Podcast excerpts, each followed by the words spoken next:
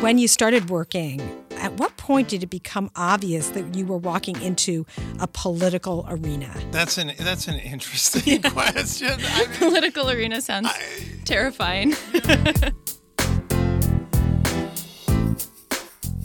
Welcome to Leap. I'm Tina Seelig. I'm passionate about helping people craft the futures they dream of creating. And that's what I do at Stanford University, where I teach classes on creativity, innovation, and entrepreneurship. This podcast takes a deep dive into how to launch your career by unpacking the often overlooked and undertaught soft skills critical to the success of every entrepreneur. In each episode, we'll invite two people from very different career stages to discuss real life scenarios. Today, we focus on power and politics. What does the politics actually look like? I mean, how do you how do you measure it? How do you note it? How do you feel it? I didn't know a lot about the corporate world. There are tiers of management, there are geographies around the world, there are different business units, there are limited budgets and constraints and who gets the budget. That's Kit Rogers. He was in the founding class of the Mayfield Fellows Program at Stanford and was an early employee at Cryptography Research. Kit's introducing us to one of the first lessons of the work world. There's always a game, and most of us aren't taught the rules. I think I think a lot of companies have limited resources and have to debate what to invest But in. But aren't there always limited resources, right? I mean, whether it's Not time. at Facebook, are there? I, mean, I don't know. So let's hear it. Facebook, are there limited resources? It's like even just time. What are you going to put your effort into? right. I mean, I think, eh, sure, in a perfect world, there would always be sort of like an exact amount of resources that you have to divide up. But what really ends up happening is, you know, different people have priorities and have known each other for a long time or, you know, go way back to the startup out of Stanford. That's Lauren Isford. She too was a Mayfield Fellow at Stanford, and she graduated only a couple of years ago. She's now working at Facebook after spending some time working at Blue Bottle Coffee. Lauren's figured out that there's a social fabric that underscores everything that happens at work. The relationships within an organization have just as much impact on the success of a project as the idea and the execution plan. who you know, who you trust, who you resonate with, who understands your priorities, I think can play a really big role in how decisions get made in the workplace. So, how do you deal with um, it? I mean, does that mean you go around trying to build all these relationships and alliances? oh um, gosh. I mean, you I mean, you asked before like how do you play the game and I think I think the best answer is that you shouldn't. Like you shouldn't play a game and you should try to define what you need to do in a way that avoids having to do this, like having to strategize, having to, you know. Do you think you can avoid the game? Can you avoid it? No. Can you try? Yes. That's an interesting point. I respect Lauren's goal of rising above politics, but can you really do that? Can you avoid the power game at work? And are games such a bad thing? If you look at work as a game, then you begin seeing what motivates your colleagues and start seeing the levers you have to influence others. Think about team sports to understand how games really work. One, no matter what your position, everyone has a role to play and something to contribute. And two, only by collaborating and working in sync did the entire team win.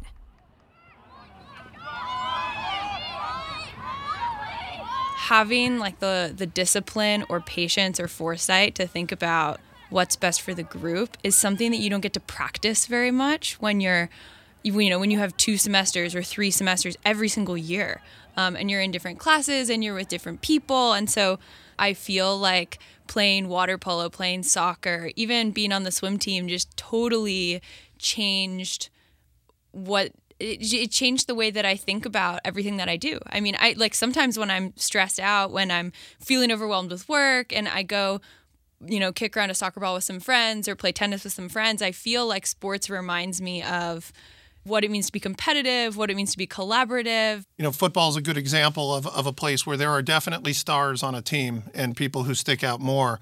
But you have to play your position and uh, perform your role and do your job. I mean, that's the, the phrase we would always use.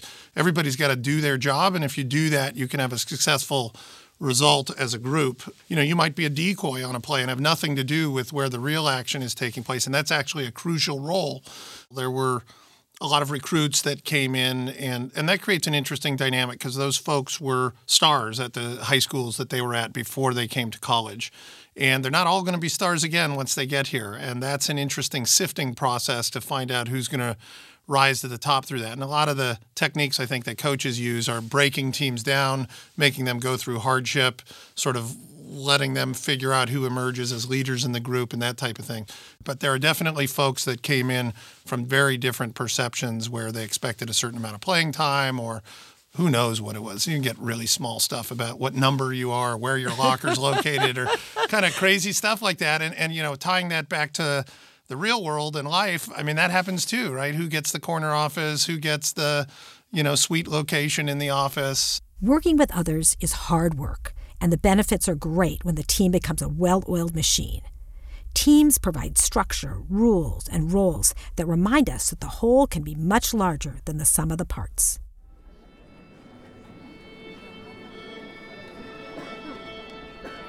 Just like a band or an orchestra, you need to learn how to harmonize. Each individual does their part, and together they make beautiful music.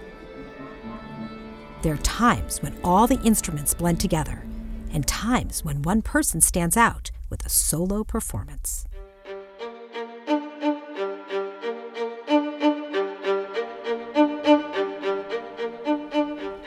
However, sometimes there's a tension here when someone stands out who wasn't expected to do so.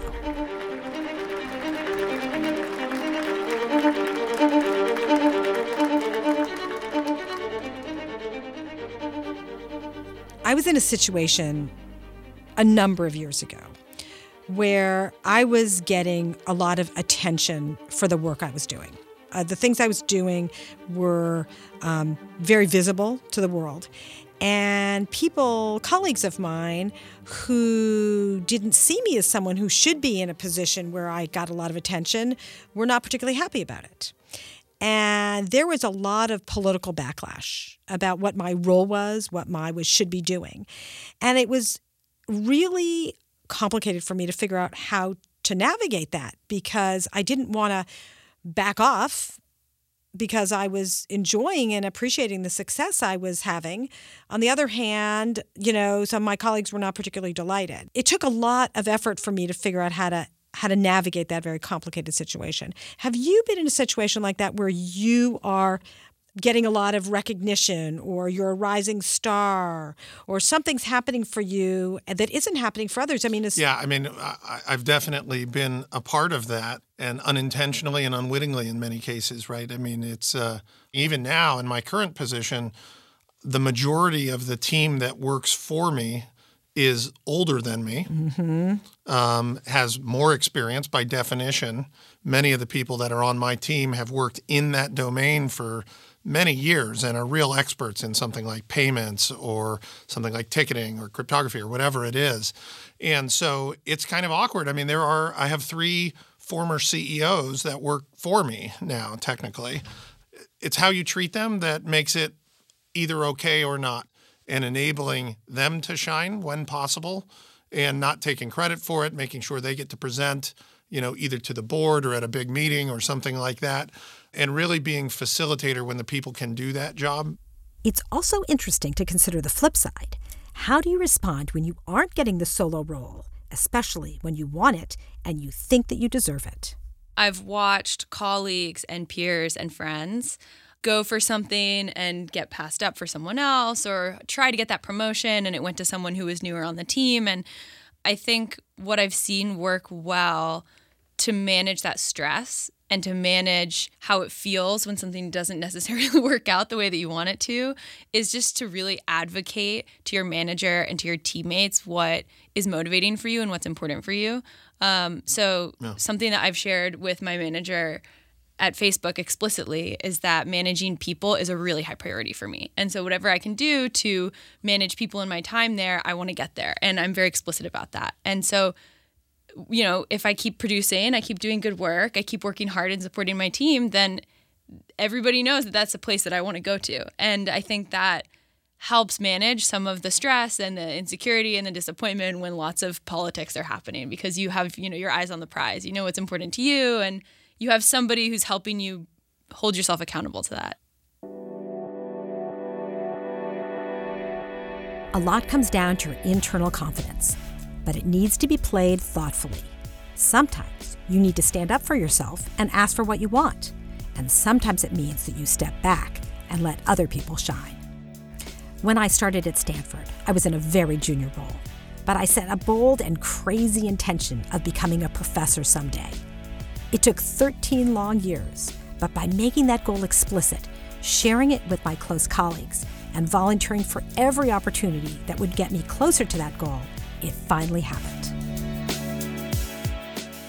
You know, Kit, listen, you're very confident. Do you think that that confidence plays a significant role in politics? That the more confident you are, the less political tensions you feel because you separate yourself from it? Is it is it that when you're insecure, the politics seems thicker? Oh yeah. Oh, there's no question that that's the case. I mean, and and I I would say that the two attributes to me that are interesting are confidence and not and a lot of people have bravado and that is not the same thing at all in fact they're almost an inverse relationship sometimes the people that speak the loudest and are the most visible and that type of things are the most um, tense and the least secure something i think about a lot with respect to confidence working in tech being a feminist is what it means to be a woman in the room and how you can support women as a minority in the tech industry to have a voice and be more confident in the workplace. So rather than projecting self confidence all the time and hoping that that will sort of change the norms, also recognizing when it's harder for someone else to be confident and doing what you can to extend the olive branch and bring that person up. Yeah, I'm curious whether the political rules of the game feel very different for women and men. So um, let me ask yeah. you though, as being a young woman in the room yeah. do you act differently when you i mean give us a story give us an example of your being in the room and you're thinking do i react differently in this political situation than my male colleague sitting next to me yeah um, a couple things that i've noticed about myself one is that if I am in a meeting with a man, as I often am, because I don't work with that many women, I will sometimes sit or stand in a way that is similar to the way that the person I'm meeting with is also sitting or standing. So it could be leaning back in my chair or standing up in sort of a more direct stance or leaning against the wall. This is very subtle. It has no direct implications on work, but I've noticed that I do this and I think it's because when you're reson- trying to resonate with someone and have a productive discussion, you sort of adapt and find common ground and this is like a very subtle manifestation of that. That's that's um, interesting though. But do you think you wouldn't do that if it were only other women in the room? Or do you think a man wouldn't do it too? Like, does think, that have anything to do with it being? I think the impetus for the change is huh. is a level of discomfort, rather, or or a a lack of confidence or a feeling of insecurity, something you know, again, I don't really want to generalize too much, but I think I am thinking about what it means to like, you know, not be able to play basketball with the boys or not want to have a beer after work or not want to, you know, go watch the soccer championship. I just don't. And all of those things happened in the past couple of weeks, the past couple of months, it happened all the time, right? Yeah. Um, and it's, you know, if there's if there's eight guys and two girls in a room and the choice is to, you know, go play basketball or, you know, go talk about The Bachelor, which I happen to love, by the way, then like you know we're probably going to watch basketball, and and that's that's what happens when there's eight men in the room, and so it's interesting though. I think about one of the assets, of course, that men have is often they're taller, bigger, yeah, stronger. physically. physically. No and and so you know you walk into a room and somebody you know you can take the power pose okay uh, along with the guy but you're still going to be smaller than than they are. So it's an interesting thing is that yeah. even though you might do the same thing, it might be perceived differently. I love the distinction that Lauren and Kit are making between confidence and bravado. There's a bright line between projecting confidence and coming off as arrogant. We're highly tuned to pay attention to tiny cues. And sometimes we don't even know what messages we're communicating by our very subtle behavior. there's all sorts of subtlety that people are looking at. I remember I had a situation in one of my early jobs where we would have these meetings and someone said to me i had no idea that it was so evident that i was making eye contact and kind of smiling at different people in the room you know as if i'm looking at you lauren and sort of like like okay we're together. Okay kit we're together. And the people who i was not making eye contact with felt left out. So mm-hmm. i could i could on the surface say what? I didn't do anything but i had built all my alliances by just using eye contact during the meeting. This is something that I think about uh, working on teams. I think it is so easy to assume that somebody who isn't making eye contact with you did it intentionally, for example. Um, or in reverse, for you to not make eye contact with someone and mean nothing by it. And so I actually try to find somebody who works closely with me on my team and have really open conversations about exactly this about hey do you have any feedback for how i ran this meeting? Or hey do you think i should be balancing how i work with the team? Or what else can i be doing to you know make sure everybody feels like we're moving forward together? And i find that's really helpful because sometimes you have a blind spot and you don't know. And it can create politics out of nothing. And if you don't know what's going on, you can't even fix it. Well, where it really gets tough is if people have been working together for a while and they've built up perceptions about each other that come to the fore uh, in the conversation. It's like, well, that guy is always saying no, and he's you know never yeah, getting absolutely. it, and, you know, and then you run into sort of deeper seated issues. There are always alliances at work. It can't be avoided. But you can diffuse this by focusing on the ideas, the project, and your goals as opposed to getting mired in personal negotiations. And something that I found helps me is when I, as an individual and also my team, have a deliverable, a specific goal to help the company that we can benchmark our success against. So rather than like, I just want to make my boss successful or like, I just need to figure out what's going to make people happy, like having a clearly defined, well scoped plan helps you sort of stay focused on the facts, focused on what you need to achieve. One of the things that happens when you come out of school and start your first job is you feel powerless. But actually, new graduates have a lot of power. The coolest things about being new to any job is that you have a fresh perspective that nobody else has. So, really owning that, sharing what you believe will be best for the customer, what will be best for the team or the organization, can often be really radically different from what everyone else is thinking because they've all been thinking the same way for such a long time. When you're new to the workforce, you have a tremendous amount to offer. A fresh point of view is always valuable. But remember, you're entering an arena with lots of complex dynamics that can be very hard to navigate. Power and politics aren't necessarily bad, but you have to be aware of them. You have to learn how to harness these forces while building your own power through confidence, relationships, and setting intentions for what you really want to achieve. Leap is about finding the agency to thrive in our lives and careers. Remember, we create more value when we work together. So please spread the word about Leap and rate and review us on iTunes. Leap is a Stanford eCorner original series. The videos, podcasts, and articles on Stanford eCorner are designed to help you find the courage and clarity to see and seize opportunities.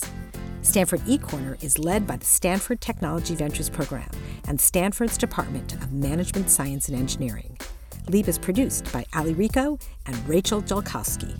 Jake Smith and Stanford Video are our editor and audio engineers. Susie Allen is our writer. Daniel Stussy is our designer and digital products manager. And I'm Tina Seelig. Thanks for listening.